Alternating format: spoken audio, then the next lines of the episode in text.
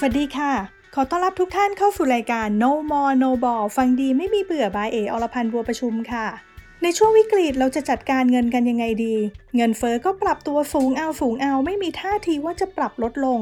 อาหารของใช้ต่างๆ ก็มีแต่ราคาจะสูงขึ้น อัตราดอกเบี้ยก็เริ่มจะปรับขยับขึ้น ภาระหนี้ที่มียิ่งไม่ต้องบอกเลยค่ะ ถ้าดอกเบี้ยขยับขึ้นเมื่อไหร่ภาระหนี้ที่มีดอกเบี้ยต้องขยับปรับเพิ่มขึ้นด้วยอย่างแน่นอน แล้วเราจะจัดการเงินยังไงในยามวิกฤตเอแนะนำแบบนี้ค่ะ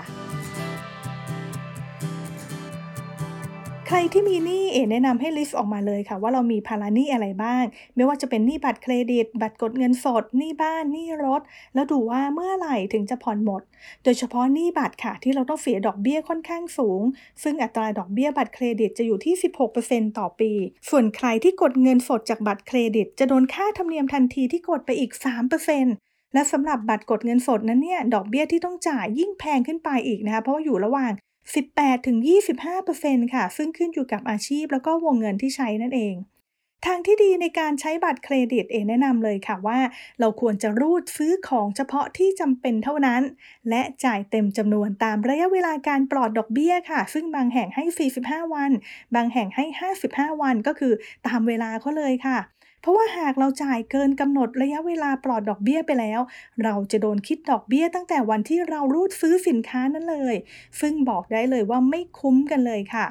สำหรับใครที่คิดจะจ่ายแค่ขั้นต่ำนะหรือว่าผ่อนจ่ายนะคะ นอกเสียจากว่าในขณะที่เรารูดซื้อสินค้านั้นเนี่ยมีโครงการผ่อนศูนเปอร์เซ็นต์สิบเดือนหรือว่าศูนเปอร์เซ็นต์หกเดือน ถ้าเป็นแบบนี้เอบอกได้เลยค่ะว่าเรารีบใช้โครงการนี้ไปเลยนะ เพราะว่าเราจะได้ผ่อนจ่ายโดยไม่ต้องเสียดอกเบี้ยนั่นเอง ส่วนการกดเงินสดค่ะ ไม่ว่าเราจะกดจากบัตรเครดิต หรือว่าบัตรกดเงินสดก็ตามนะคะ หากไม่จำเป็นจริงๆยิ่งไม่ควรกดเลย เพราะว่าดอกเบี้ยจ่ายเนี่ยแพงมากนะคะ เมื่อเทียบกับดอกเบี้ยเงินฝาก ที่ปัจจุบันเนี่ยเราฝากออมทรัพย์เราได้เพียงแค่ 0.25%ต่อปีเท่านั้นนะคะ แต่ว่าดอกเบี้ยจ่ายบัตรกดเงินสดเนี่ยสูงถึง 25%ต่อปีเลยทีเดียวค่ะ ยิ่งไม่ควรเป็นหนี้ใหญ่เลยนะคะ ทางที่ดีอย่าลืมที่เอกเคยแนะนำบ่อยๆ นั่นก็คือการกันเงินสำรองเพื่อฉุกเฉิน ในยามที่เราต้องการใช้เงินเราจะได้มีใช้จ่ายโดยที่ไม่ต้องไปกู้ยืมใครค่ะแต่ถ้าใครตอนนี้กำลังผ่อนจ่ายอยู่นะคะ แนะนำให้จ่ายให้จบครบตามกำหนด แล้วก็อย่าได้ไปกดอย่าได้ไปกู้ใหม่เลยนะคะ สำหรับหนี้ผ่อนรถค่ะ อัตราดอกเบี้ยส่วนใหญ่เนี่ยจะเป็นอัตราดอกเบี้ยแบบคงที่ แม้ว่าอนาคตอันใกล้นี้ ดอกเบี้ยอาจจะมีการปรับเพิ่มสูงขึ้นก็ยังไม่น่ากังวลกันมาก ห่วงแต่ค่าน้ำมันที่ยังขึ้นไม่หยุดไม่หย่อนในตอนนี้ค่ะสำหรับหนี้ผ่อนบ้านนะคะ หากใครที่เพิ่งผ่อนชำระอาจจะยังได้ดอกเบี้ยในอัตราคงที่อยู่ แต่อีกไม่นานนะคะอาจจะมีการปรับเป็นอัตราดอกเบี้ยแบบลอยตัว ซึ่งหากดอกเบี้ยมีการปรับสูงขึ้นแน่นอนค่ะว่าดอกเบี้ยที่เราจะต้องจ่ายเนี่ยก็จะต้องปรับตัวสูงขึ้นไปด้วยนะคะ หากใครที่สามารถโปะได้ก่อน ก่อนที่ดอกเบี้ยจะมีการปรับสูงขึ้น ต้องบอกได้เลยว่าช่วงนี้ถือว่าเป็นนาทีทองนะคะ ก็จะช่วยลดภาระหนี้ที่เหลือลงได้นะ แต่ถ้าเกิดบอกว่าไม่ไหวจริง ๆ ก็ผ่อนไปตามกำหนดในแต่ละเดือนได้ค่ะ นอกเหนือจากภาระนี้แล้วการใช้จ่ายในชีวิตประจำวันยังต้องบริหารจัดการให้ดีด้วยนะคะ ทางที่ดีเมื่อมีรายได้เข้ามา ให้กันจ่ายเอาไว้ก่อนเลยนะสำหรับค่าใช้จ่ายคงที่ต่างๆ ที่สำคัญค่ะ แบ่งส่วนหนึ่งนะแม้ว่าจะรู้สึกว่ายากลำบากในช่วงนี้นะเด๋บอกได้เลยว่าอยากจะให้เราแบ่งจริง ๆ นะ เพราะว่าในยามที่ลำบากกว่านี้เนี่ยเราจะได้มีเงินส่วนหนึ่งเอาไว้ช่วยแบ่งเบาตัวเราเองได้